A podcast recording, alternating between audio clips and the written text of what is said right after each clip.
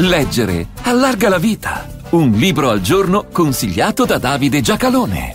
Si tratta di un libro dotto, forse al punto da poter scoraggiare molti dal prenderlo in mano, ma è una lettura che si può ben intraprendere da ignoranti, come me. Comunque, non essendoci ostacoli a gustarne il fascino e percorrerne le storie, alcune delle quali anche divertenti. Un libro che si gusta nel mentre si impara. Louis Godard, I custodi della memoria, pubblicato da Einaudi nel 2023. L'autore è uno storico belga, ma naturalizzato italiano, e che insegna filologia micenea all'Università Federico II di Napoli.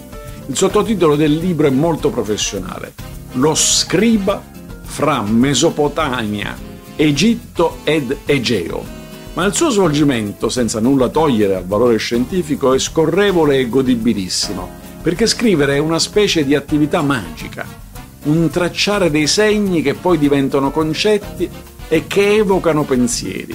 E quanti sono preposti a questa funzione hanno qualità e competenze sconosciute agli altri, incapaci di tracciare e leggere quei segni sulla creta, sui gioielli, sull'argilla, sui muri e i papiri. E il bello di questa magia è che fin dalle sue origini non era affatto riservata ai maschi, ma aveva numerose presenze femminili, a dimostrazione che la cultura non ha confini di genere.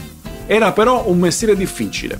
Cultore della civiltà dell'Egeo, minoici e micenei, l'autore informa che per usare i caratteri cuneiformi occorreva una grande memoria e quindi un lungo addestramento e una continua pratica. E la cosa singolare è che in quegli scritti dei primordi lo scriba, ovvero l'autore materiale, lascia traccia di sé e della sua identità, non tralasciando di raccontare cose che lo riguardano. In una di queste pagine si legge di uno di loro che si lamenta del figlio, che non aveva la disciplina e l'attenzione necessari per seguire le orme del padre, preferendo andare a divertirsi con gli amici, una specie di lucignolo delle origini. Quel che si doveva scrivere aveva a che vedere con la contabilità e con il lasciare traccia degli scambi. Ma una volta impadronitisi della scrittura, si passava al racconto di miti e di realtà sociali, di credenze e di abitudini. Ed è nel cumularsi di questi lavori che comincia a costruirsi quella fantastica avventura che chiamiamo storia. Nel libro Certo, si forniscono ai lettori gli elementi necessari a contestualizzare quel che leggono, ma i soggetti presi in esame sono prima di tutto loro, gli scriba, le donne e gli uomini cui dobbiamo il dono più prezioso, quello della memoria.